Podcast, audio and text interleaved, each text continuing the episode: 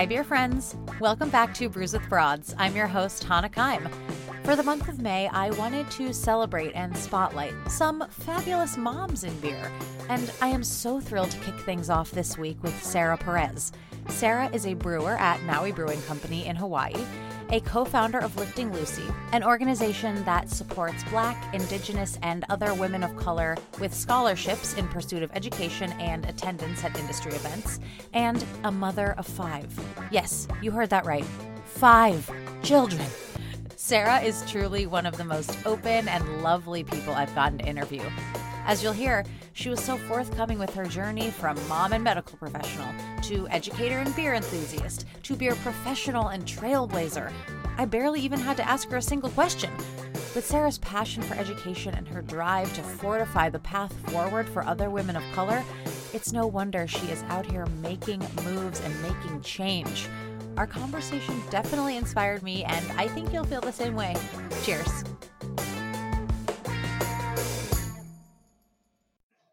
Sarah Perez, welcome to Brews with Broads. Thank you. and silence. No, no, no, I'm kidding. Um, I'm so excited you're here. We've we've been in the DMs for like a little bit, so I'm glad that this is finally happening. Yeah, yeah. And I will try to make sure to vocally say something rather than just nod my head and smile. Oh my too, god. So. No, please. I often forget that this is an audio medium and I'm like gesturing and explaining things with my hands. No one can see that. No, well, it's okay. The listeners may already know or they will find out you're in Hawaii. You're is it what's the term on Maui or in Maui or both? I I don't know. I always end up saying on Maui that Right, I'm on. Maui. Yeah, and it's an island in the middle of the Pacific Ocean, and oh it's Oh my God. amazing. Yeah, I am. Yeah. So if you hear birds, you'll know. I that is so much better than my ambiance of like car alarms going off every 5 minutes. So I'll take your birds any day. And it's I want to like tell the listener it's what 7 almost 7:10 in the morning where you are? It is. It is. Yeah. The bird, I heard it. Oh my god. There's yeah, I live uh, off of a mountain, so there's a bunch of um, bamboo. There's like what I call the bamboo forest, and it really looks like a bamboo forest. And not only do you hear like the bamboo cracking against each other when the wind is blowing, but these birds just live in the trees and the brush and everything. There's chickens. There's these dove-style birds like mourning doves, and then some other style of bird. It's small, but it makes a very very large noise. And I must figure out what their names are so I can tell people because I am it's interesting. giddy. I don't uh, like living in a city with no with like a just pigeons shitting on Yeah. me. Literally one did last week. Um this is okay, so any wait, what is a what is a, a birder? Any birders out there? Like hit us up. We we need to know what these Maui birds are. Yes. Oh my gosh. Well, I'm very thirsty and you also brought something to drink. So let's talk about it before we dive Okay. in. Yeah. Um, so today, and the fact, you know, it should have been like a, a nitro brewed coffee or anything like that, but I just did not have the gusto to go searching for one last night after work.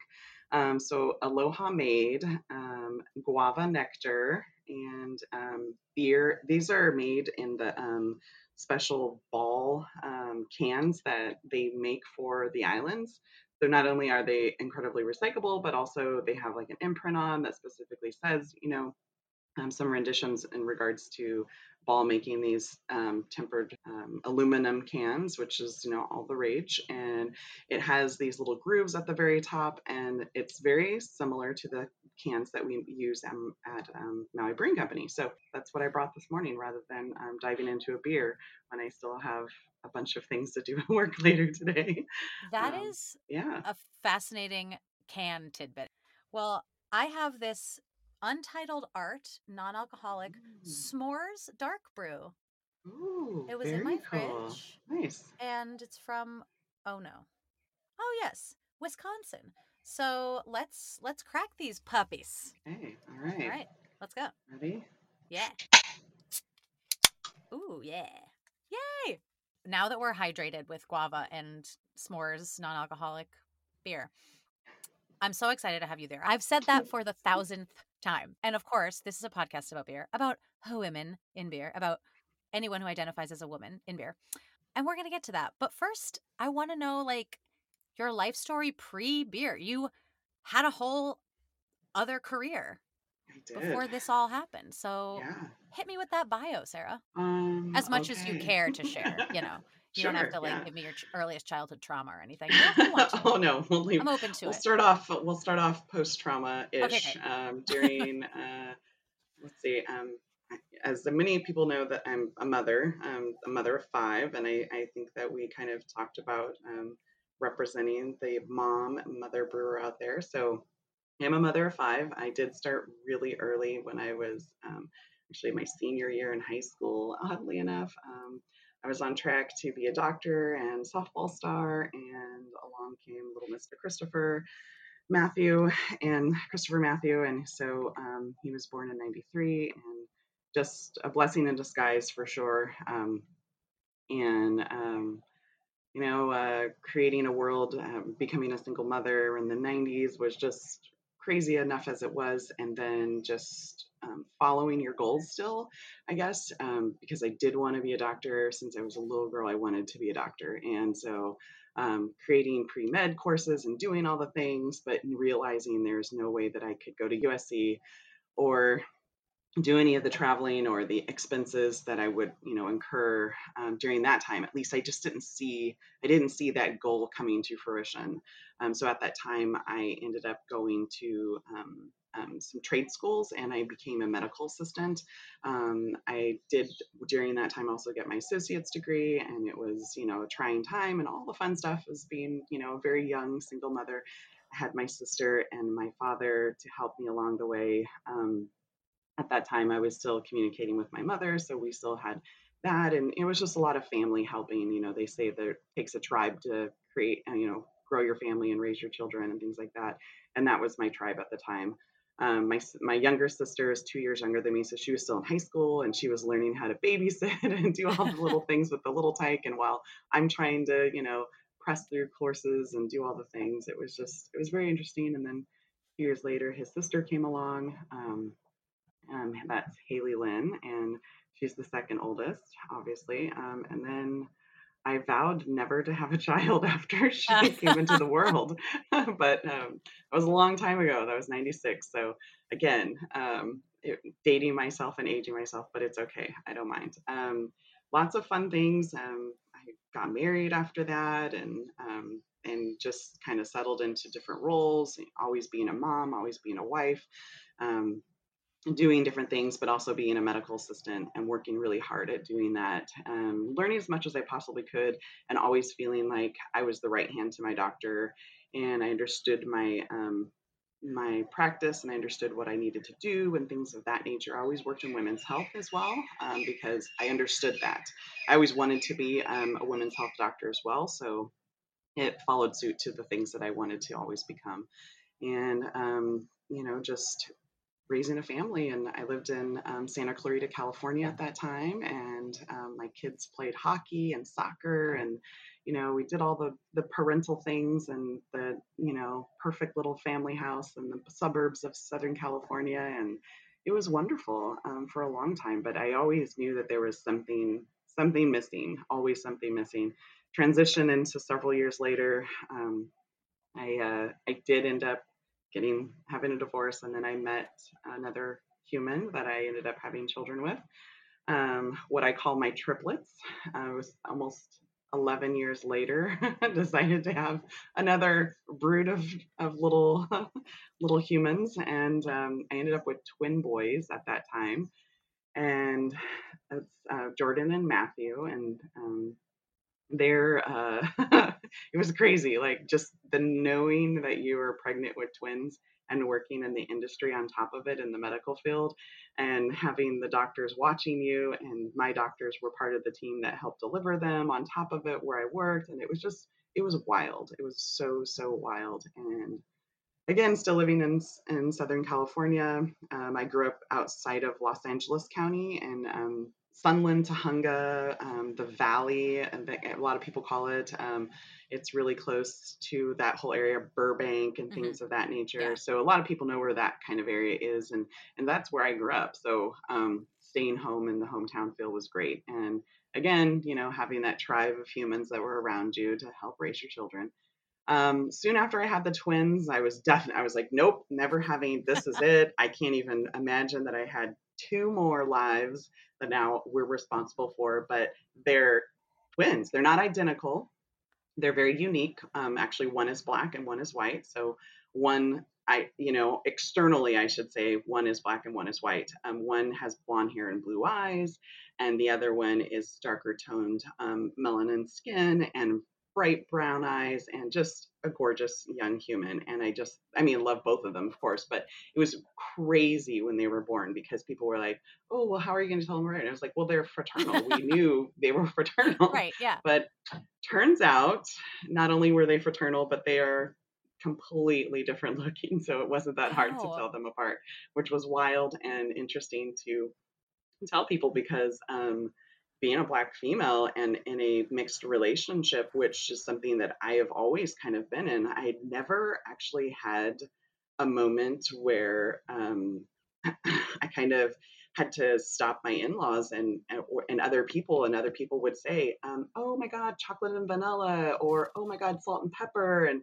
you know just little things that people would say and you're just like uh, and or are you sure you didn't hook up with another guy at the same Oh exact time? And I was like, God. um, literally, this is my husband. No. You Get know? out of here. But uh, one of those moments, it was just like, wow, the things that people say, it's not the, out of the mouths of babes, it's Right. out of the mouths of humans, period. adults, yeah. So that was kind of like a first launch into where I realized, oh, yeah. I mean, I, I, you know, I see myself as Sarah Perez. I see myself as I see myself in the mirror as a black female. That, you know, um, I have a white parent and a black parent, and I never thought anything of it or anything differently. Um, but you know, raising children now that each of them drastically look different, and I will show you a picture at some point oh, please. but the twins are they're completely themselves and then the youngest one ashley she came um nine months after the twins Oh my God, So- Sarah. Oh no, I'm so tired. I feel I feel as if I uh I didn't even catch a breath. Um, they weren't even out of diapers, so we we ended up calling them the triplets because it was like Yeah. having triplets. And um, wherever those twin boys went, Ashley, as soon as she could move, that child was on the run with them. Um, I remember, I'll tell a quick story. Um, one day I woke up uh, and I, you know, I'm, I've always been like a planner. Everything's ready to go, laid out the night before, ready, get up and let's do this thing, you know, and, and working and all of the stuff and getting all of my little chickens in a row to go out the door. Um, so I, I was like, all right, everyone's still asleep. I'm going to quickly get a shower. Ashley was in her bassinet.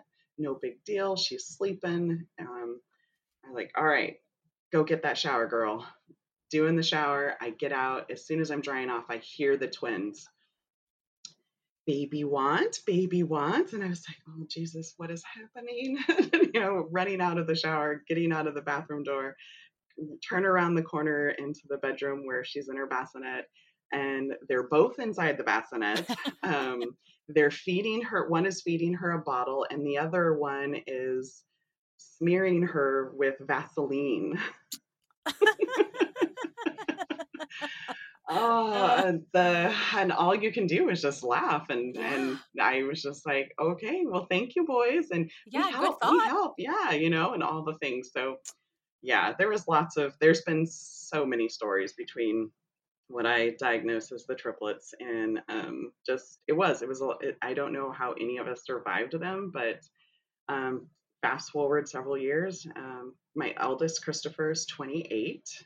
Um, my second eldest, Ash- Haley, is 26. She's married and she just had a baby. So I'm a yaya. oh my gosh, Uh, congratulations. thank you. Yes. Coda is Coda Gilbert. He is um, eight months old now and he's amazing. He's so stinking adorable and he knows my voice. So it's really neat. We Oh. FaceTime a lot and he smiles at me and, you know, I'm waiting for him to start saying yaya. He says dada and mama and things of that nature. So I'm like, come on, buddy, you can do Almost this.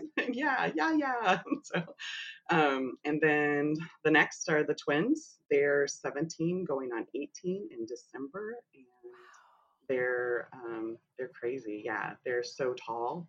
They're both six one and six two, and play basketball and they're smart and they're charismatic and they have their own personalities and their own sets of friends and they've never done the same thing other than just um, they know when one another needs each other and they do still have that twin connection.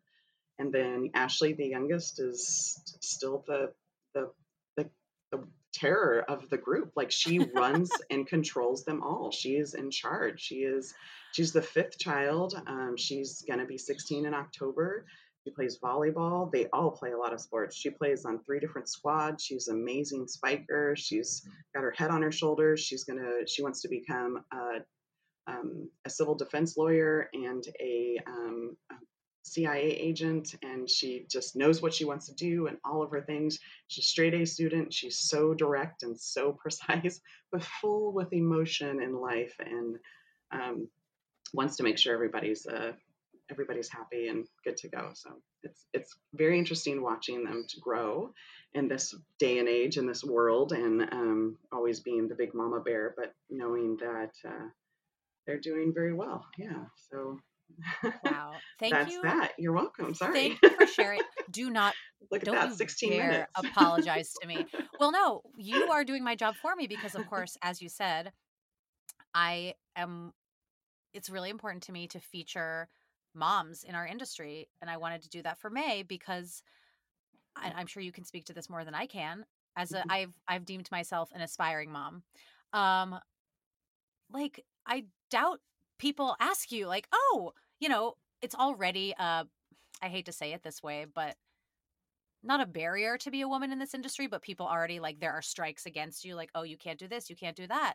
But then to also have kids to take care of. And I know your kids are obviously older now, but like doctor's appointments to go to and school plays or whatever. Like, do you, especially in your early days, like, did you get asked about your kids a lot or did people just kind of like brush that aside? Oh, yeah. Yeah. Um, they're all the time.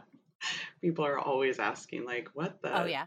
wait are these are all yours you you created all of these and i was like well you know genetics is a funny little thing and um you know uh, yeah so people are always they're always very inquisitive and and, and, and interested about um, what it's like like how do you do it all i i don't know their father definitely help um, their stepmoms help the the tribe that i speak of help um, aunties and, and everybody else and best friends, you know, people I've always kind of lived in our little hometown and outskirts. So now that my children, my older children are older, they, you know, they're able to enlist in some of their, um, you know, like, hey, can you help me this day? I'm, I'm over here. And, you know, um, my oldest son and his long term girlfriend, Madison, they moved from California to Las Vegas.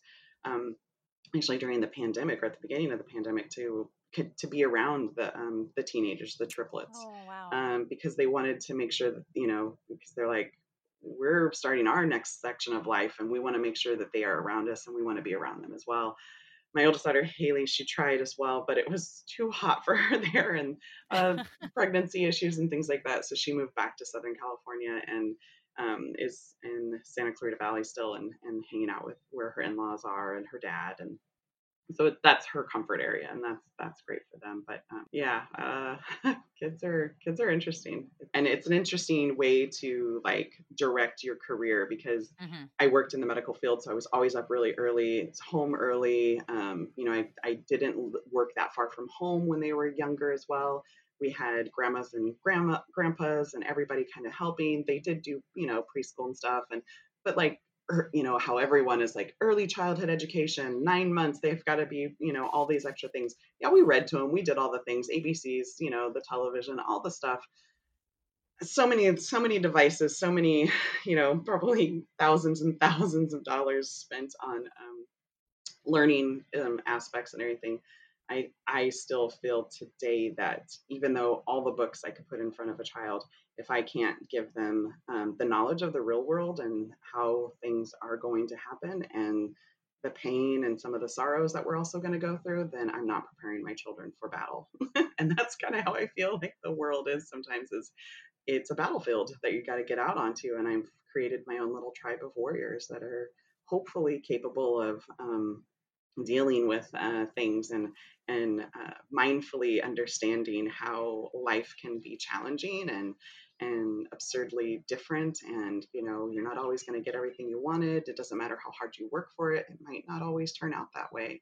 Um, but if you are persevering and you're you're very absolute about your direction that you're going in you probably will make it. It'll it might take a little bit of time but don't give up oh my god i mean I, we're here talking trying to talk about beer and you're over here like fourth career, right? Writing of me a parenting book, which like yeah sounds like we also desperately need from your perspective.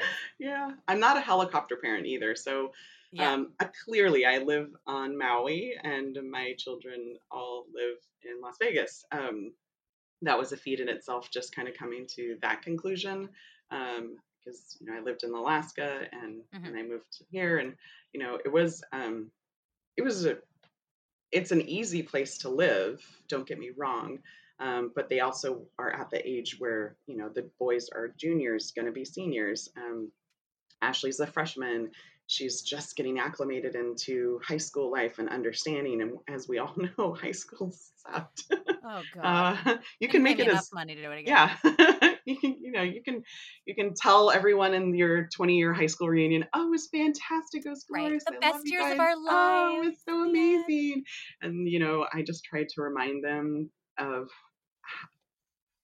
okay, um, you see how I am as your mother I um, I'm outgoing. I always have been since I was very little.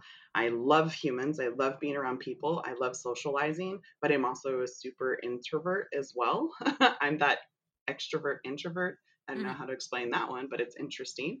Um, I'm the person that um, wants to make sure like all the groups get together and everybody is friends with everyone and everybody sees each other just as humans and as beautiful as they are and it doesn't matter anything else about them like that's how i've always been so i've always had large groups of friends very very different groups of friends. Um, i i do did have a core set of friends. I dated one human all through high school and into college and everyone assumed that we would marry and live happily ever after. His best friend was dating one of my best friends, and we were all supposed to raise our children in Sunland Tujunga, and that was just supposed to be it. And um, wasn't the case. So, but the other two best friends, they're still married. They're still very Damn. much married, and it's crazy because I go home all the time and I see them, and they're like, "Remember when?" And I was like, "You guys, we're 47. it's not happening."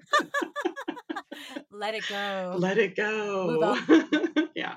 Oh, so wow. um I I do. I, I end up um I, finding an eclectic group of humans and so many things in so many areas of the world. And so that's kind of where I think craft beer became something that I felt very comfortable with because mm-hmm um, yeah, you know, you walk into craft bars or bottle shops and stuff, and you you have the typical scenario we all know.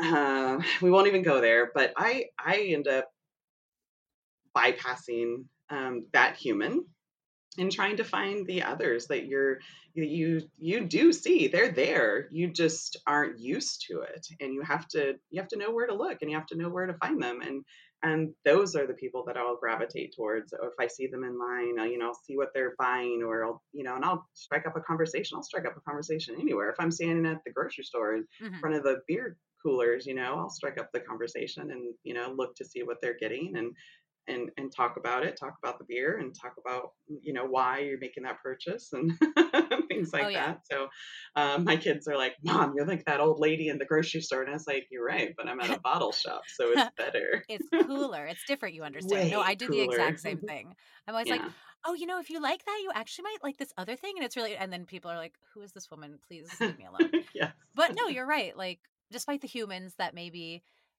we all think of that are at a bar, at the bar of a brewery or whatever, that like are going to make comments that we don't yeah. want to hear. Once you push past that, you will find your people. And it sounds like you have. So I guess beer started as more of a hobby for you when you were still in the medical field? It did start as a hobby, yeah. Um, so fast forward from um, Los Angeles County days and living in Santa Clarita and the family and everything like that. We ended up moving our family um, when the twins were tiny and Ashley was still in in utero. Um, we moved to Las Vegas. Um, my ex-husband was a um, general manager for Trader Joe's. Not that I'm giving them a shout out, but I do love some Trader Joe's, oh, and I miss it so much. Yeah. um, we moved there, and you know, again, had another you know tribe of humans that were there, his side of the family, and it was great. So um, it was fantastic also because it was still driving distance for my other kids. So my mom would drive them over, and you know, the four-hour drive from California to Las Vegas is you know you could do it in three and a half hours if you try real hard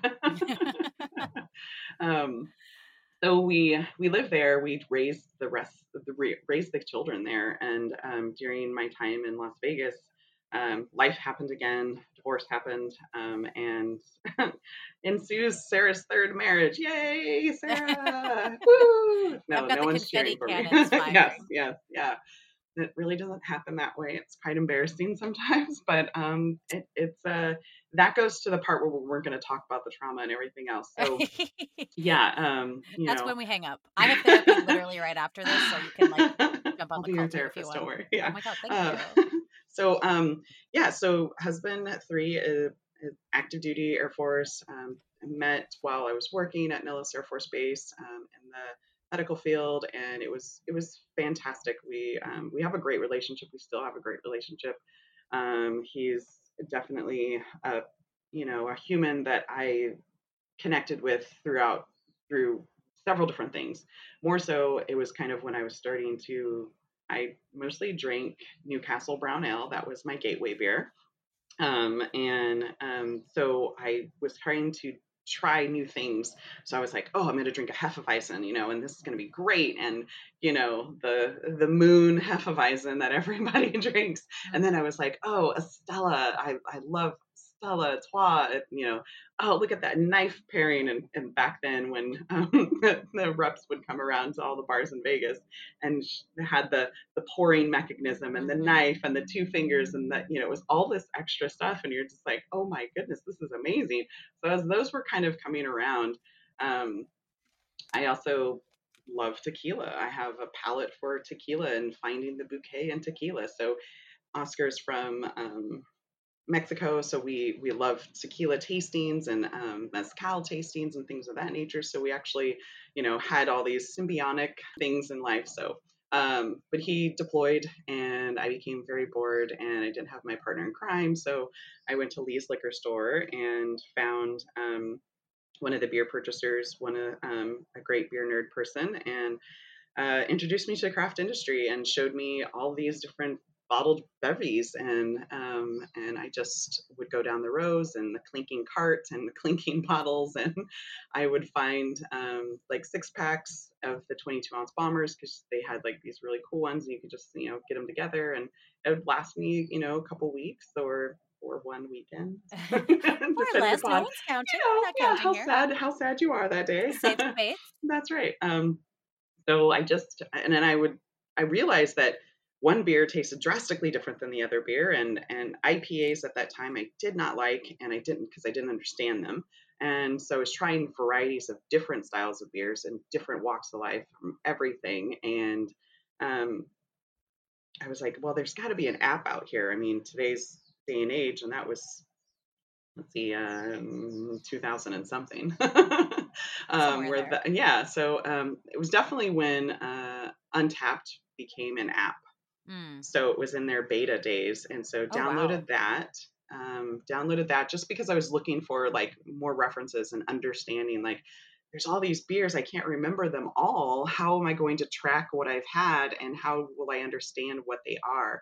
So Untappd in the early formative days was definitely amazing. It was actually a cool way for me to meet a lot of beer industry people. Um, and I did meet a lot of beer industry people through Untappd, and especially living in Las Vegas. Um, I met my group of um, beer nerds, my share bears, that we all would hang out together in Vegas and do all kinds of really, you know, fun things, um, bottle shares and dinners and pairings and Randall Sundays and you know at Tenaya Creek back when it was across the street from the hospital from Mountain View, and it was just it was amazing. Um, it was a lot of fantastic Sundays just spent talking about beer and dissecting beer and understanding beer and um, going to releases as many as we possibly could. Goose island when they would first launch you know we would all we were all standing in line and we would call okay which ones did you get? Okay which ones did you get? And we were kind of also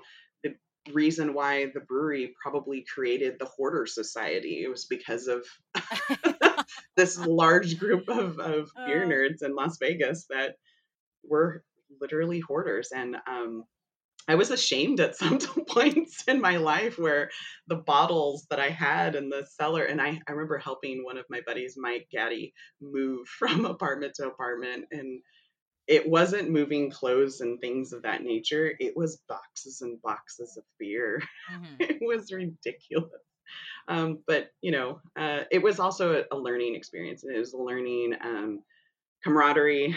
Um, we it was never like oh you're you're better you bought a better beer than me and so we don't like you anymore or this and that and all these other things it was always just like hanging out with your best friend you could cry you could hug you could you know whatever you needed you could be mad that day it didn't matter you could bring you bring shitty beers you could bring Naturdays you know and it would yeah. be okay if it was right. your off day or you just buy a round from the brewery for everyone and and and hang out and Matt and um, everyone that would always like work at the breweries and stuff, they knew, you know, this was a Sunday, they're going to bring in extra beers for us. They, we always brought the bartenders beers. We always had that. We had um, so many amazing friends, so many things. But that ensued learning how that we, us women in our group, no longer wanted to hang out with the guys. So um, we started looking into some active women um, societies. Um, Sarah Johnson actually was part of Las Vegas life back then. She um, she's definitely a woman in the forefront of the beer industry from the 2000s, and she was the manager for um, Mandalay Bay and Four Seasons and things of that nature, beer purchaser, food and and beverage purchaser. Which she really, if you look back into archives of life, Sarah Johnson when she was in Las Vegas definitely set the tone on getting craft beer into the casinos and into the new lights in um, in the walks of life that everyone was having, rather than it always just being that Coors Light and the MGD and everything else, those macros being served to you. You're getting the Lagunitas, and you're getting I still can't say that name. Um, you're you're getting um, other breweries that started bottling and canning and having their beers, craft beers, available on the strip and available to casinos at mm-hmm. as their their beer. So and people were wanting that and she would do beer pairing dinners and things like that. So she was a part of our um, Barley's Angels initiative when we first started, and hanging out with her was it was huge. It was a lot of fun. It was very it was cool to have someone who I looked up to in that realm with the respect and in um, awe, the shock and awe that you know females in this industry that we have, um, and it was cool. It was very cool. But um, so Barley's Angels grew from that we then started doing different initiatives similar you know like i've said in the past i don't know if you knew of barley's angels um, but it's an offshoot from pink boots. And for the non craft industry person um, it was cool because i was really the first time that I ever saw other Black females drinking beer as well. Um, that was something that was always missing for me. Um, Ashley Randolph, she's actually one of our my co-founders with Lifting Lucy. That's where her and I met, along with a, a small package of other um, humans that were just a part of our Barley's Angels group, and we, you know, promoted and had a good time and you know, we're always at the beer pairings and the social things and the events and stuff. And, and then we started getting to brew beers at other breweries around town because everybody loved it. That, you know, we were bringing a whole nother, um, a whole nother section to their breweries and their life and stuff. And so it was really neat to kind of see everyone grow from there and, and become friends for life, really, because these industry humans that I met in Vegas, they're they're here along with me with this journey and everything that I do it wouldn't it would I would never have had become such a obsessed lover of IPAs if Mike Gaddy and Roland didn't teach me how to control my palate and what to do and how to, mm. you know, manipulate it and get to it. And after a while I was like the palate wrecker person and you know give me that green flash palate wrecker 200 IBUs. and I regretted it the next day every time, but it was okay. Sure, in the moment, in the absolutely, moment, absolutely. Yeah. I did find out from them as well that I um, I have an allergy to pediococcus, and so I have to be very careful um, if I drink any sours or Brettanomyces beers that have been hanging out. Um, so uh, Zwanze Day for me is a limited Oof. thing. Yeah. I could only enjoy so many um, of Cantillon and or what my friends in Alaska call Cantillon. I don't. It's, it's all fun. it's fun. It's, it's all the yeah, same. It's, it's all beer it names is, for sure. Whatever it is, you got to be careful. Oh my gosh, yeah, that's... I have to be careful. Yeah, it's and it's um, anaphylaxis. So um, on top of it, so when we would go to certain um, beer events, I would carry Benadryl with me wherever I went. Oh my um, God. Yeah, so it became really bad. So yeah, no no pediococcus for Oh Sarah. Perez. Can't Well, we're it, learning today. We're learning about yeah, the best implementation of Benadryl for anaphylaxis. right. And so, when you were while you were in Vegas with this Yeah. like amazing community you're describing that you sounds like built for yourself basically or was built together by the people in it. Yeah. Were you still working in the medical field or had you Yeah, I did. Okay. Oh I god. Wow. was. Um, so in Vegas, you do the when you live in Vegas, you do a hustle. You become a hustler. Um, I was a mom hustler, so I was always hustling and getting the kids around town from one side of town to the other side of town. And um, I don't know how I had my time divided amongst them. I was still a wife at that time, so I was trying to figure out how to do all of those things. hmm Um, I I was on the board. I was the founding member and a board person for um, Barley's Angels. I worked at Aces and Ales craft beer bar at the time um, as well. So I would hustle. Um, and um, during that time was when I was like transitioning out of working in the industry and going into teaching in the industry. So there's a college in a lot in, uh, in Las Vegas and um, so nursing school and medical assisting and terminology and all the different things. So I was actually going to have a little bit more time to myself because classes were early. I would get out early, grading papers, things of that nature. Um, but you know, I was bored, so I was deciding to go back to college myself to finish my my bachelor's in science. you just say um, you were bored yeah, I with all those things you just described I, to me? I had like a two hour window in my day, Ugh, and I felt I had 45 need minutes. I got bored. to make sure I added Oh something more because I realized that I needed more education. And also at that time, I was studying for the what in the beginning stages were the Cicerone program of of then, um, Mhm. and um, and then Barley's Angels and everything else and the kids and blah blah blah blah blah. And yeah, so um, I don't think I slept a lot. I honestly don't. I don't remember Doesn't sleeping a lot. it. No.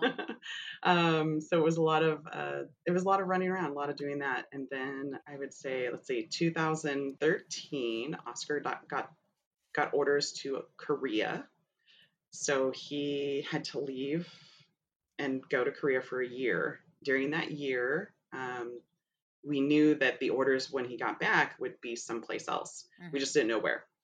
And so, you know, I wasn't preparing myself for leaving. I wasn't preparing myself for anything. I was like, oh, it's just gonna, they're gonna tack us back on in Vegas. It'll be fine. That's what happens all the time, especially his unit, what he did and what he does. It'll be fine. We're not leaving Vegas. There's no way. This is life. Uh, he, yeah, he got home within a couple. We we realized what the orders were, and it was to Alaska. And um, so I had to make a quick, steady decision on um, how that was going to happen. So again, mother, wife, Mm. beer nerd, all the things. Uh, what was I going to do? I loved my jobs. I loved the hustle. I didn't know what Alaska was going to give to me. Um, all I saw at that time was life below zero, and you know the the Bush family and the, um, Sarah Palin and all Oh these God. you know story shows that you were watching to uh, Bear Grylls and How to Survive the Alaska Wilderness and all these little things and. uh, you know the we were the kids and I we were all talking about it and you know kind of getting there and it was just one of those things where coming from a divorced family and being the mother that I am I didn't have feel like I had the right to make their choice for them so we had to make the choice together and talk about it and so that's what I did a lot of talking And some people are like, no, you just make your kids go and that's just it. And you fight and you do this. And I'm just not that person. I don't, um, I want everyone to enjoy their voice and enjoy their life because I am living a life that is supposed to be of me and for me. And they are living their life that is of them and for them. Yes, they're children. Yes, they're small. And yes, they're units that aren't 100% there, but they also have a say and they have a voice and they need to learn that voice. Otherwise, they'll never know the voice they'll never trust their instincts. They'll never know what it feels like to make those calls. So I wanted to give them the chance to do that. So they ended up staying in Las Vegas with their dad and stepmom, which, you know, grew as time went on. I did live in Alaska for seven years, so it was a long time. Um, Jordan, one of the twins, he actually decided um, later on that he wanted to come and live with us in Alaska, and so he did. We actually lived there pretty much the entire seven years that I lived in Alaska with me, away from his twin, away from his other siblings, which was different and um, life learning for him for sure. Um, and you know, back and forth, modern family. We have FaceTime. We have all of these um, great things. There's direct flights during the summer. It's a five-hour flight, no big deal. You know, you're living in two majestically beautiful worlds. Um, you know, oh, Vegas isn't just a concrete jungle filled with casinos and gambling and everything else. There's a whole area of Vegas that is absolutely majestic and beautiful, and humans that are a part of it as well. And Alaska obviously is beautiful. It's it's it's an amazing space that people can be around and learn a lot of different things. So the kids loved it we did we just make this work. Um, sometimes it's hard sometimes it's not always easy sometimes you don't always get to have the say and always do the things and you have to be the adult and you will be the adult and i did and i am the adult so you know it's fine. They're amazing. Children are also resilient you know? They will bounce back. You just have to teach them the skills to be able to bounce back as we all know. Um, and so Alaska. Yeah, that was like the next seven years, and lots of beer, lots more learning for me. Um, deep diving into more of the Cicerone program and sensory training. Um, you know, I plotted around to different breweries inside Alaska. Um, I got to know a lot of the owners and the humans that worked in their breweries, and um, got to understand like their styles of beer and you know the challenges that arise for industrial things like shipping and shipping costs and you know getting your hops and getting your grain and you know um, becoming partners in a land where you're really disconnected from the rest of the world you know during the winter months um, the barges usually can't come up through the waterways. So um, a lot of the times sometimes you can get them on the cargo planes you can get your stuff but you can't get 6,000 pounds of grain on a cargo plane. That's not how it works. It has to come on a barge or it has to go in a truck. And if you have a silo and you're doing a silo run, uh, you know, and grain filling up those ginormous silos that are outside in some of the breweries in the lower 48, then that's that's one way of you know getting it. But that truck has to come up through Canada and back and around through the Yukon and then come down through the trenches of Alaska's upper area and the ice roads and everything else. So all of that is very real. Um, you know, um, getting hops overnight. Nothing's overnight in Alaska. there's no right. there's no next day anything. No, not some. like no Amazon Prime next day. Like no, that's not real. Don't hops. even bother. oh my god! Wow. Yeah. So um, you know, you're if you want to open and own a brewery in Alaska, that's a feat in itself, let mm-hmm. alone getting around all of their um, rules and regulations for alcohol and things of that nature because of the unfortunate clauses that live that are Alaska as well. So lots of really amazing breweries and amazing spaces and things that, you know, need time to grow for sure still they're still developing they're still getting there when i was leaving i think we were, they were up to 51 maybe 52 breweries at the time um, in the whole state which is the largest state in the united states um, but it's also not all inhabited by humans either so um, but breweries are very cool there you know they're very um, community oriented, very neighborly like um, during the pandemic. If you know people were running out of grain and things of that nature, or didn't have cans or crowlers, you know, you could rely on the bigger guys to uh, kind of help you out a little bit and you know assist you in different ways and and give you some insight. I worked for Anchorage Brewing Company. I worked for Odd Man Rush. I worked for Bleeding Heart.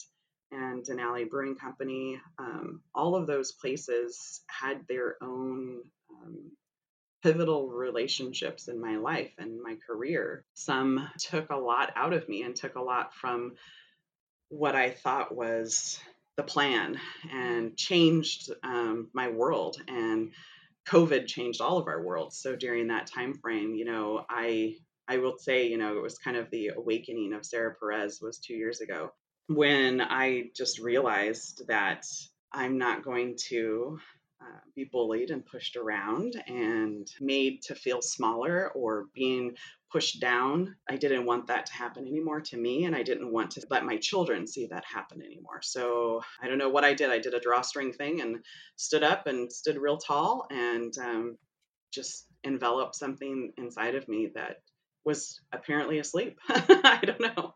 So um, moving forward with that, um, Ashley and I were talking during the pandemic, obviously, and um, we got um, invited to.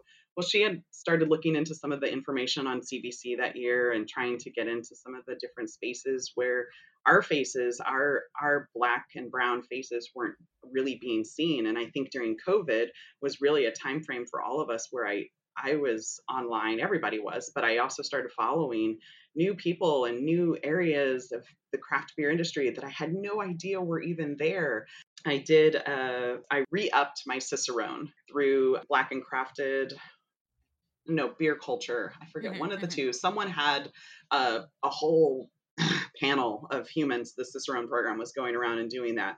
And so they had like a three day thing where we were all online together. And I had never, I'd not seen that many amazing, beautiful faces of non-white color ever and i i just kept my screen on like no picture like not live or anything because i was i I, I knew all these people. I knew who they were. I've seen them. I follow them, but I knew, you know, no one knew who I was. You know, there's no way that anybody really knew who anything. So it was, it was just one of those moments where I was like, wow, this is moving. This is life changing. This is, mm-hmm. this is going to change how things are going to get done. And then I just actively kept seeing more and more and more.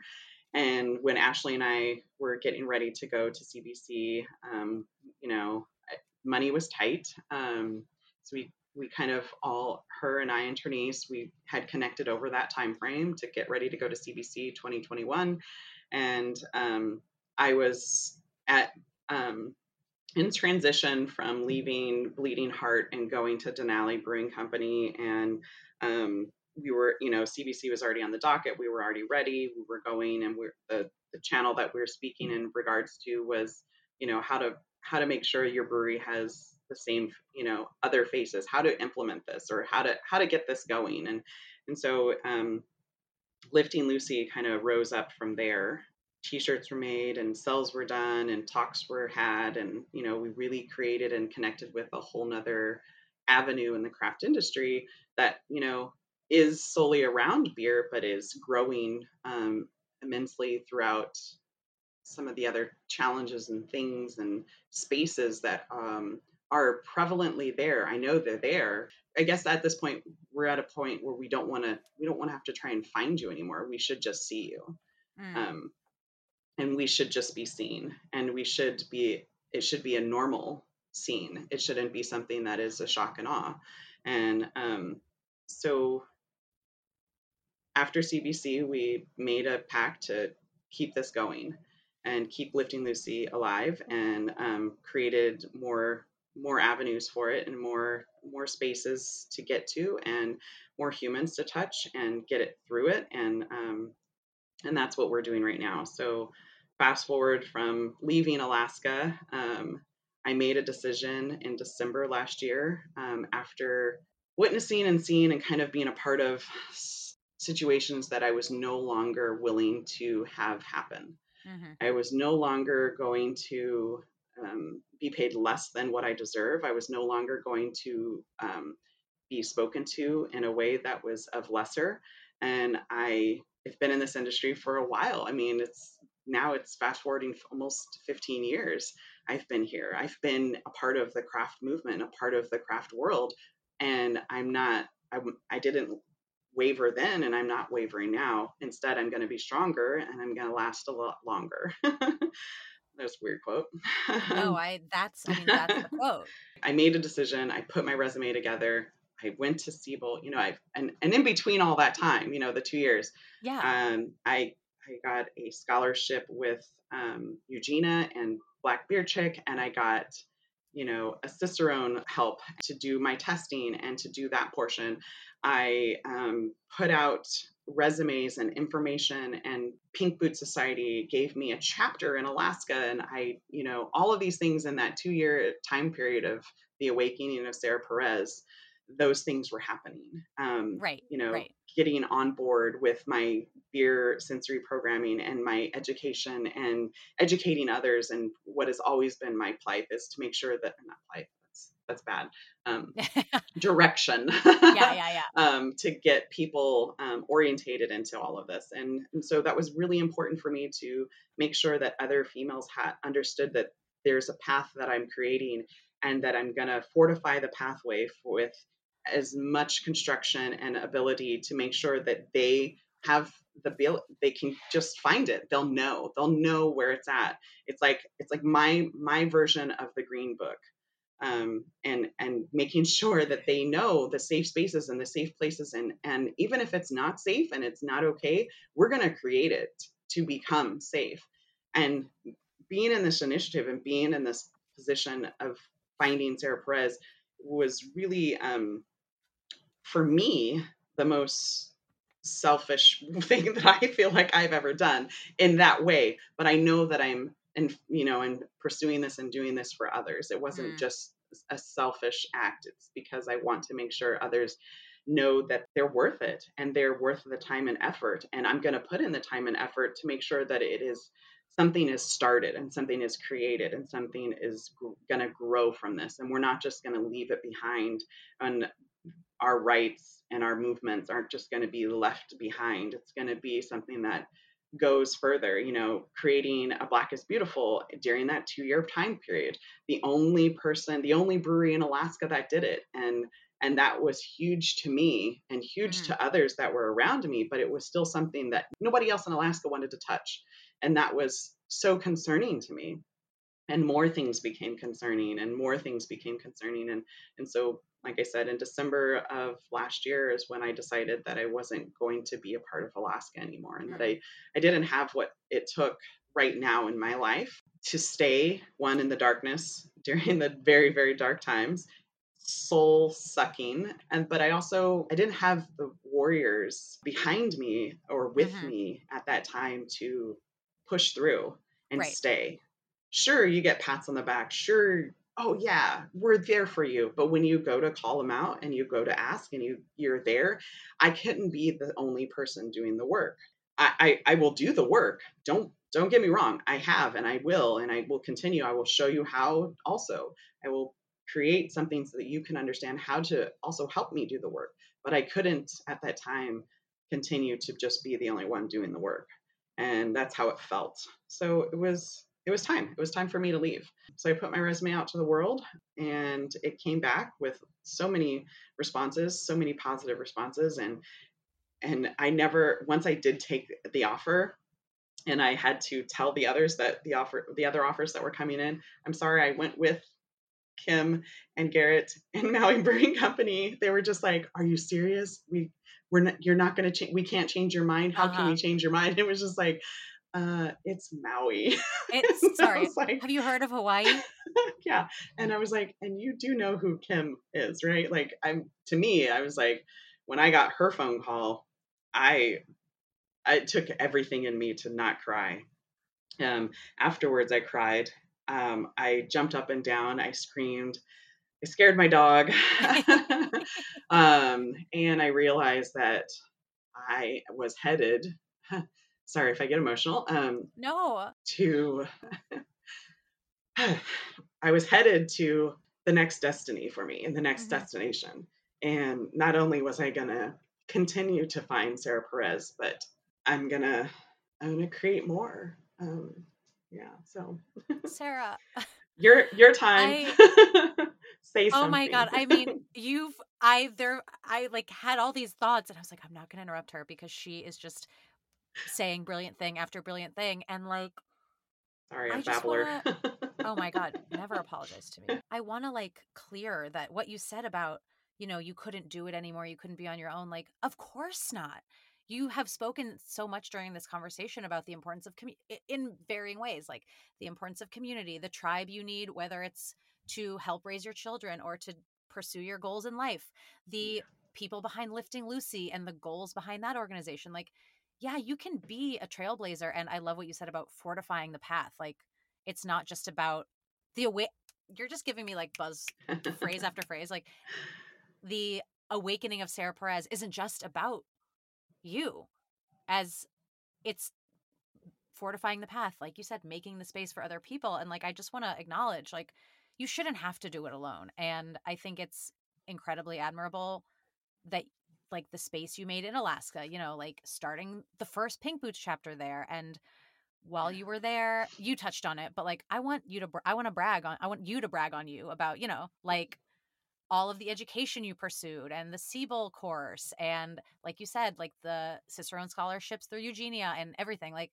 you did a lot and it's not I admire you knowing when to say when yeah and I, I when yeah when to when to pull away from that that Mhm. whole area and that's that was what needed to happen for alaska and yeah you know it, it it's hard it's um t- today is 60 days and one day for me being on Wow. islands yeah i know it's crazy to think long. about it oh my I- it's gosh crazy yeah and and so much like i've learned so much maui brewing company is just like in open arms these people aloha you and when you hear the word aloha everyone's like oh hi and goodbye no it means love Mm, they give they get they've already given me like unconditional love.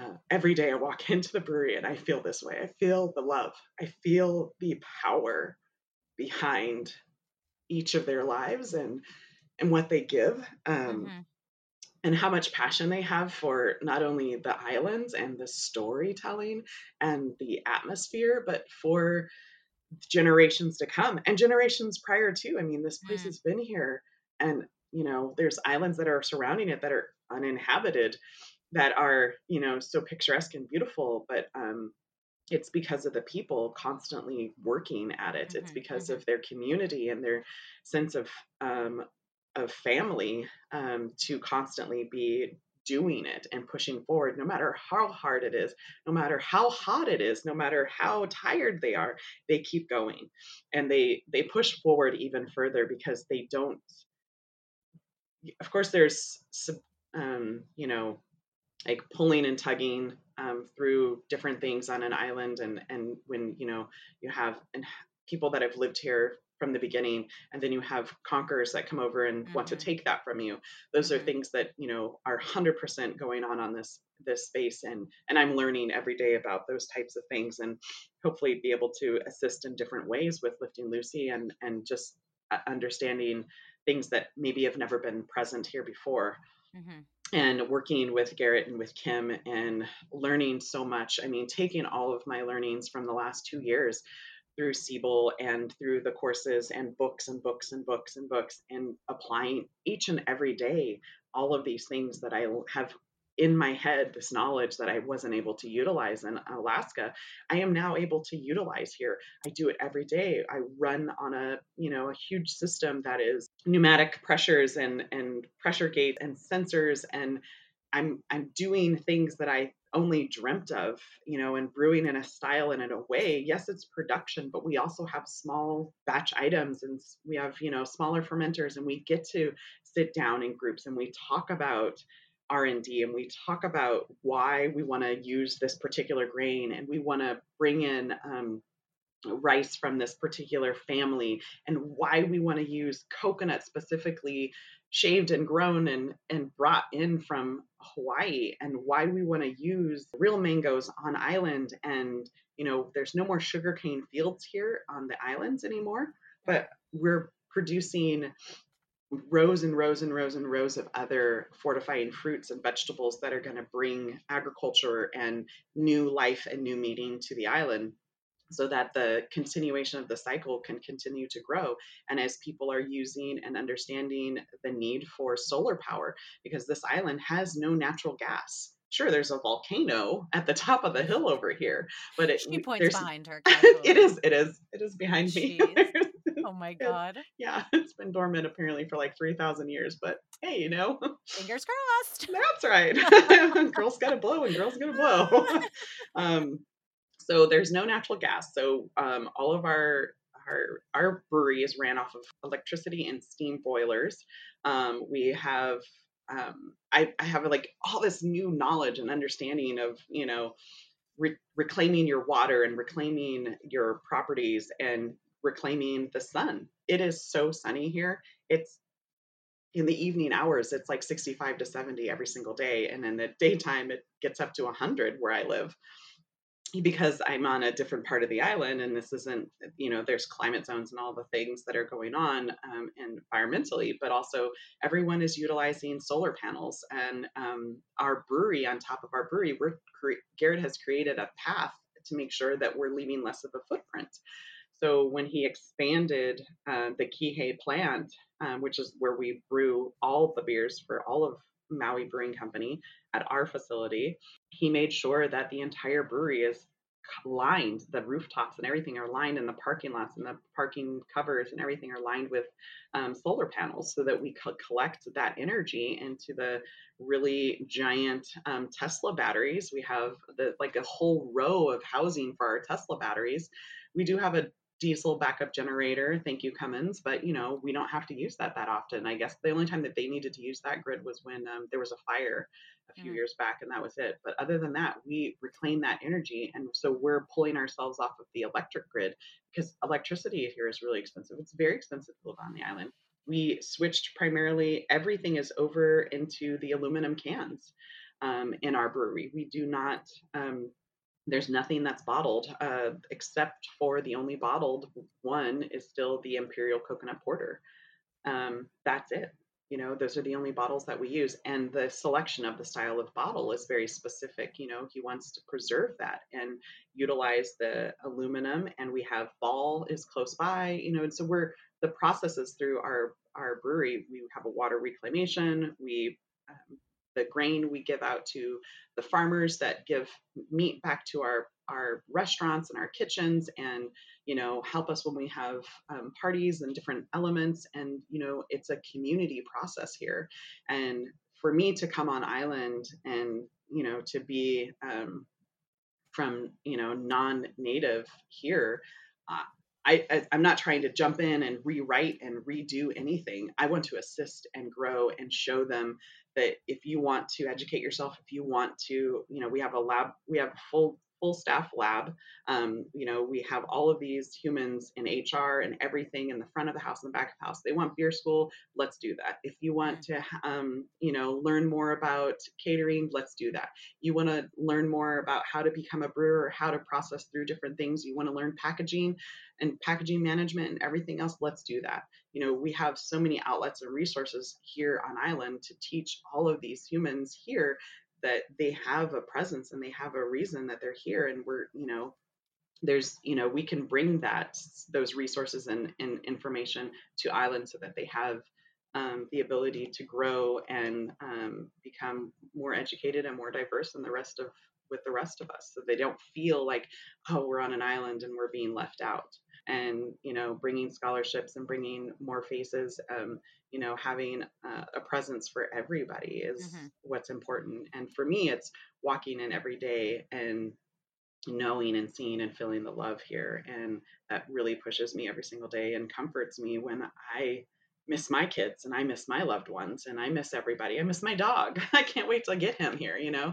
I want to be able to have my comforts as well, but in the meantime everyone has been amazing to make sure that I feel as welcomed as they are as, as you know here as well so it's yeah. it's been pretty fantastic in that realm first of all i'm ready i'm like put my application in for maui brewing company it sounds like an incredible place to work and i i love hearing that like because you're not fighting so hard to just exist. You are able to flourish and to learn and to lift up other people. And that's just, I've known you for an hour and nine and a half minutes, but it warms, it makes my heart really happy for you because like it's clear that you deserve, everyone deserves that, but you deserve yeah, that. Thank you. I just, there's so many more things I want to ask you, and I'm certainly gonna be linking like all the information about lifting Lucy in the show notes yeah. about like how people can get involved and donate or find resources through yeah y'all absolutely. because I was poking around the website earlier today and it's there's like so much amazing information yeah. and resources yeah. and opportunities. We have a um, a big event coming up. Um, other than you know we've mm-hmm. we've gotten some um, wonderful feedback from some of the um, sponsorships that are helping you know create our our bank accounts to be able to um, enlist the scholarshiping um, program. and we're headed to Asheville Beer Week at the end of the month, and we're really excited because we've partnered with several different outlets and news will be dropping soon but i can give you a few tidbits on it because i think by the time this airs it will most of the cats will be out of the bag so to speak mm-hmm. um, but i i'm i created a recipe um, that's going to be brewed um, with salud and um, resident culture and burial and it's going to be the first Lifting Lucy ginormous collaboration that the recipe um, came from me. And I unfortunately won't be able to be at the actual brew day. I was hoping that I would be able to leave um, CBC and head down to Charlotte to brew with the team at at, um, at Resident Culture. Um, but maybe Trinice, hopefully once, hopefully somebody will be able to get down there and get over to it. But the brew day is happening on May the 6th.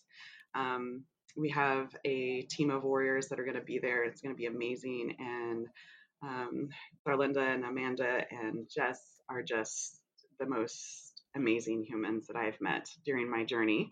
And to have this um, happening is just so surreal for me like, so, so surreal. And then that beer will be released and debuted at Asheville Beer Week. Um, we're going to do a off-topic panel with um, Burial, and um, hopefully some other amazing things and pop ups. Um, there's talks of having a um, movie night with a screening of One Pint and some other hopeful events that will happen during the whole week. And it's going to be fantastic. And this will be kind of like um, not the coming out party for Lifting Lucy, but definitely the, the first of many um, resourceful things that we can get around to. And having this beer canned, and portions of the profits will go to Lifting Lucy and the Scholarship Foundation. And hopefully, we'll be able to create um, a scholarship recipient to be able to go. Not hopefully, you know, this human will be able to one go to the beer um, brewing day itself, but then also come into Charlotte, get VIP, run around, and then um, go out to Asheville and hang out with us and be on the panel with us and talk beer and and talk about what it's like to be in this industry and be a part of it. And we want um, more faces and more humans to be a part of this and um, more BIWOC women. And like I said, you know, it's one thing to um, know that you're there, but to know and always just be there and, and to not feel like, oh, did you see that one? Did she she's mm-hmm. here? You know, sure, I want I want that to be said of me because you're like fangirling me and you're like, oh my God, Sarah Perez just walked in the door. I want to go talk to her, but I can't. And you know, sure, I want that. I want the shock and all of that. I don't want the shock and all of you know something else but we want to create um, more spaces and more places and um, hopefully we will be able to um, um, have this be one of the first of many. And then we have a few other things um, in the works. Uh, the Fierce Beer that um, Maui Brewing Company brewed, we brew, they brew um, an international women's collaboration brew day every year at Maui Brewing with Kim. She's always done that. And Fierce is an acronym for females in every role can empower. That's what it is. this year's beer, um, I started off when I came on scene, um, we were it was already in the works. Like we were going to do International Women's Day, we were going to brew together. So they said, okay, well, what kind of beer are we going to brew this year? And so I put out a recipe that I've brewed quite a few times, um, and in Alaska primarily, and it's a beer that's near and dear to my heart. It has had other names in the past, um, but this year she's now being called Fierce and forever will be Fierce. Um, so it's a hibiscus saison. It's a high ABV. I know French saison yeast Yummy. from White Labs. So delicious. And you add hibiscus later. It's this really fun process, and the beer is fierce. She's 9.2%. I know. Okay. She's glorious, like beautiful um, magenta hue. Um, carbonation is on point and perfect. And it was really awesome because I, I in the past have brewed this at smaller units and and smaller breweries and never really kind of honed in on all of the facts behind her. Mm. And so this year it was really awesome to go from beginning to end computerized, analyzed, and following her in the laboratory and doing my cell counts on her and doing dumps and all this extra stuff for the last 39 days she was in tank and um, put her in the bright tank yesterday and finished carbing her and she's getting packaged today. And i'm just like it's amazing. Wow. i'm so excited that this is happening but also the proceeds is going to lifting lucy from the cells. So i'm really excited. I'm happy and um, i'm happy that we're able to um, once again start the ball rolling and get mm-hmm. things going. And I'm really excited to see the next ones because I'm in talks with some other very large breweries that are going to that want to, you know, um, brew together and do some stuff. And I'm I can't wait. I can't wait to see what more is going to come because at the end of the day, we're still making beer, and um, you don't always have to you know, we do profit off of beer clearly, um, but your profits can go to good things mm-hmm, and mm-hmm. it, it can be an educational source and it can be um, a sense of empowerment for others to understand what the meaning behind the recipe is and what the meaning behind using this ingredient is and how you can really parlay that into everyone's life and um, you know the day to day so uh, it's a story it's a story there's a story behind every beer i feel like oh so gosh. i'm excited to continue to get to tell these stories and and have all that because um, it's going to be awesome. Yeah. You're doing it all. And for the record, I am fangirling. It's happening. Sarah, Thank wow. You. if you could talk to Sarah Perez from five years ago right now, what would you want to say to her? Stop allowing people to push you down. Mm. And if you could like dial up your phone and chat with Sarah Perez five years from now, what do you think you'd want to say to her? You're not old. Keep going. you're not keep going. And then yeah, you know, old, keep going. We you've shared so much a of all, like just so generously about your entire journey, but specifically as a mom and I'm so grateful for that. What do you what would you say to someone in our really in any industry, but of course specifically in beer who, you know, feels like maybe they want to get into it or wants to grow in certain ways in their career but feels like they can't do that and be a mom? Well, we're going to enlist the tribe active. Mm. Activate the tribe uh, because, yes, you work a lot of long hours and you're at the brewery, you know, can be at the brewery for, you know, anywhere from eight to 12 hours at a time sometimes. Um, but you have to have the passion. In the two main career fields that I've always had, um, besides educating humans, it's a passion. Like i i wanted to heal people and i wanted to give them a better life and to understand their bodies and that's why i wanted to be a doctor. I want when i came into the beer world it wasn't just because oh i love drinking beer and i love you know getting drunk or anything because i don't ever drink to get drunk. I drink to understand and to learn and to um, remember some moments or read the can label and read the art who who was the artist? Who was the instrument pieces that were utilized in this? And so in order to do that you have to have the passion and you have to understand those things. And so if someone really wants to get into this industry and they want to pull away from something else that they were in then they need to make sure that they have the passion for it because if you don't have the passion then it's just another job and it will fall away from you and you will not like it and you will not enjoy it. I wake up every day um, throw in my Motrin and my Advil and or my Motrin and my Tylenol and my baby aspirin every single day. I do my stretches. I, have had back surgery. I have a titanium plate and everything in my back. I, I, you know, I I should not have been able to do the things that I do um, every single day. I this last week I counted on my, you know, thank you iPhone watch, um, 77 trips up and down the brewery stairs, 77 times.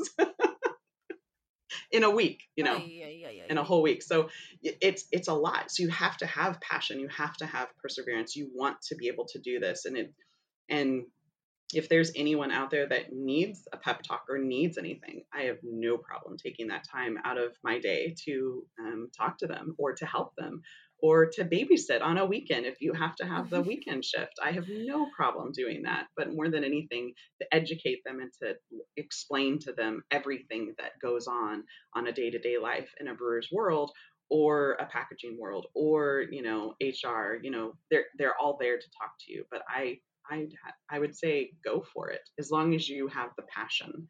Mm. If the passion leaves, then you need to find a new way to have a spark for that. Um, and or if you can't go up and down the stairs 77 times in a week, then you need to build your next adventure. And mm. so for me, it's not managing others; it's training others. It's um, getting involved in the r&d programs in our brewery. It's creating um, talks and you know going around marketing and things like that. So I, for me i'm building a platform here. I'm building as many things that i could possibly get my hands into for the next five years for the next 10 years so that i am still in the industry and relevant and a part of things that is going to become you know who sarah perez is. And maybe you know that will curtail over to other platforms for people because I cannot be a brewer forever. I could do it for a long time. You know, I've seen, you know, maybe they'll lessen the steps for me. They'll bring the brewery down to the floor uh, level. I don't yeah. know, but they'll get one of those like stair things that you can like. yeah, I just have a the escalator yeah. stair chair for me. Gremlins. That's all I can think. Yes. No. so yeah, if they want to be a part of this industry and and they need assistance absolutely my social medias are open for a reason because mm. not because i want everyone you know it's yeah i, I do have to delete some things but sure, it's open yeah. because i want others to to be able to contact me and to ask me questions and to be there to know that it it's an it's an open door for me passion you have to have that passion this isn't just a fly by night job and right. you could tell when it is a fly by night job. You have the passion, and thank you for sharing your passion with all of us and with me, and for opening your heart truly before 10 a.m. your time. That's a feat in and of itself. So, Sarah Perez, thank you so much for being here. Let's let's quick fire, baby. Let's go. Okay. What is your the most overrated beer style in your opinion? Um, hazy IPAs. yep. No arguments. Cake or pie? Cake. Ooh, I'm also team cake. We'll make shirts. What's the most underrated beer style? I think a saison right now, yeah. personally. I don't know. A saison, yeah. Yeah. A true saison. Right. Like with the correct yeast and everything and and the meaning behind it. Like mm-hmm. real saison, yeah. Yes. Mm-hmm. To glass or not to glass? Ooh, even though I'm drinking out of a can currently, which is hurting me a little bit. It is always to glass. to glass. Proper glassware. She's at she's got the education people. Like pinky up, proper glassware. Come on, beer clean. We just missed beer clean glass day. Happy beer clean glass day to you. Happy yes, belated. That's right. Thank you. yeah. Um eh, well, I don't know how doesn't seem like you have a lot of time on your hands, but what's the last show that you binged and loved? Oh. I actually have insomnia lately, so Ugh. um I just finished all four seasons, and it's going to sound terrible of the Mayans. I actually don't know that, but I don't support the insomnia, but I support a good like blow yeah, through binge through. watch. Yeah, yeah. What is your desert island beer? Sierra Nevada, Ooh, pale. Yeah, sure. OG. Yeah. Mm. I, I feel like I had a lot of that in my garbage can at, during yeah that's that's and also it's like wherever you go at, I'm, i don't know how it is like on maui but at least where i am any go grocery store any bodega is going to have it yeah. any most bars are going to have it in a bottle like it's safe it's yeah. you know it's going to be good yeah consistency. Amen. Now I want one. if you could get on a plane right now and go anywhere, where would you go? Oddly enough, to another beach. I, I wouldn't mind being in Fort Lauderdale. I loved that town. I love that city. Yeah, I loved being there. Well, Sarah, I thank you again. I can't thank you enough for taking the time to talk to me, for like everything you shared. And I'm really so excited to share this episode with people because if if they are half as moved as I am, then like I've done my job. So will you let's raise our our juices and our non-alcoholic s'mores brews and will you take us out with a toast? Any kind of toast. Cheers to the beers. Cheers to the beers.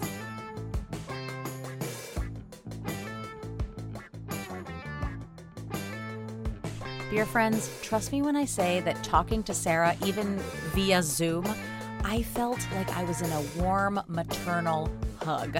I love how much Sarah emphasizes finding your tribe, as she calls it, and leaning on that team of humans for support in parenthood, career, and just life. It was so incredible to hear about the awakening of Sarah Perez, as she deems it. Doesn't that sound like an epic film you'd want to watch? I mean, it has everything. Our protagonist, Sarah Perez, learns to step into her own power and goes where she's valued. We spoke a few weeks back, but trust that I will be keeping you all updated on Instagram on the collab that Sarah and Lifting Lucy are doing with Resident Culture and Burial. In the meantime, I've linked both Sarah's Instagram and Lifting Lucy's Instagram and website so you can keep up to date on there as well. I want to thank Sarah again for taking the time to talk to me at such an early hour. She is this brilliant at 7 a.m., people. I need to get on her level. Thank you, as always, to Megan Bagala for our groovy music and to Sabrina Rain at the Hoppiest Shop for our graphic. Follow her, her stuff is amazing. Speaking of following, go ahead. Here's a reminder to follow me on Instagram and TikTok at Brews with Broads. I post some silly, silly stuff on there, okay? I will be back in two weeks with another conversation with a wonderful, beautiful, gorgeous human in our industry. I will talk to you then. Love you so much, beer friends. Bye.